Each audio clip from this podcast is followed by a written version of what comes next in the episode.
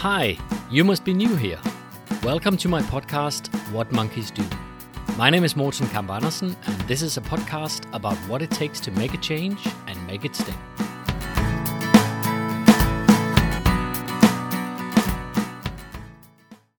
Change is hard. We've all tried to make a change. It's not always easy.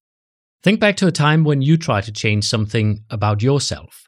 Maybe it was a small habit like eating less meat or call your mother more often. Or maybe it was something to do with your personality, something bigger.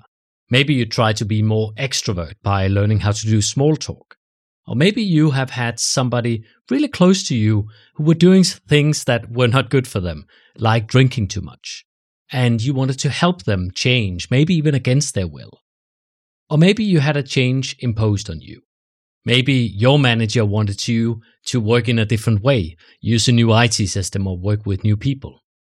Or maybe you know somebody you want to help change the way they feel about themselves. All of this is about change, and we all face it all the time. And therefore, we all know that change is hard. What monkeys do can help us understand how to change. We're human beings and we have a highly developed brain and many unique abilities. And that makes us king of all animals. But we also share about 99% of our DNA with the chimps. And that means that we have similar DNA, but we have different behaviors from the chimps. The less our behavior is determined by our cortex, the stuff that makes us humans more unique, the more we rely on human behaviors. And this is where we share behaviors with monkeys. So, to understand how to change is also to understand how we function as human beings and what is unique about us as individuals. What is truly unique about you. Only then can we fully understand what we can change and what we must accept. So let's find out what monkeys do. In this podcast, we will look at change from many different angles. Change is complex, and we will only understand it if we look at it from different angles. My own perspective is the field called behavioral economics. It's a relatively new discipline which mixes psychology and economics.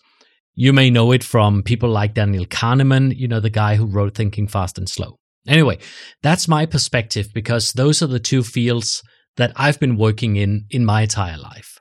I started out in finance, where I, with a finance degree in my pocket, worked in investment banking for 11 years. I learned a lot about economics and a lot about finance in some of the world's largest finance banks. And later I returned to the university. I studied psychology for five years.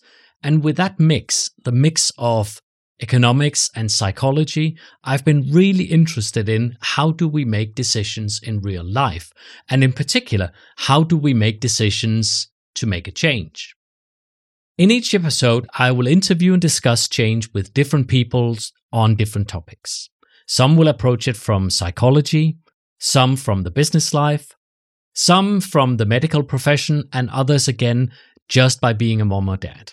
The common denominator is that we look for what seems to be in place when people change well.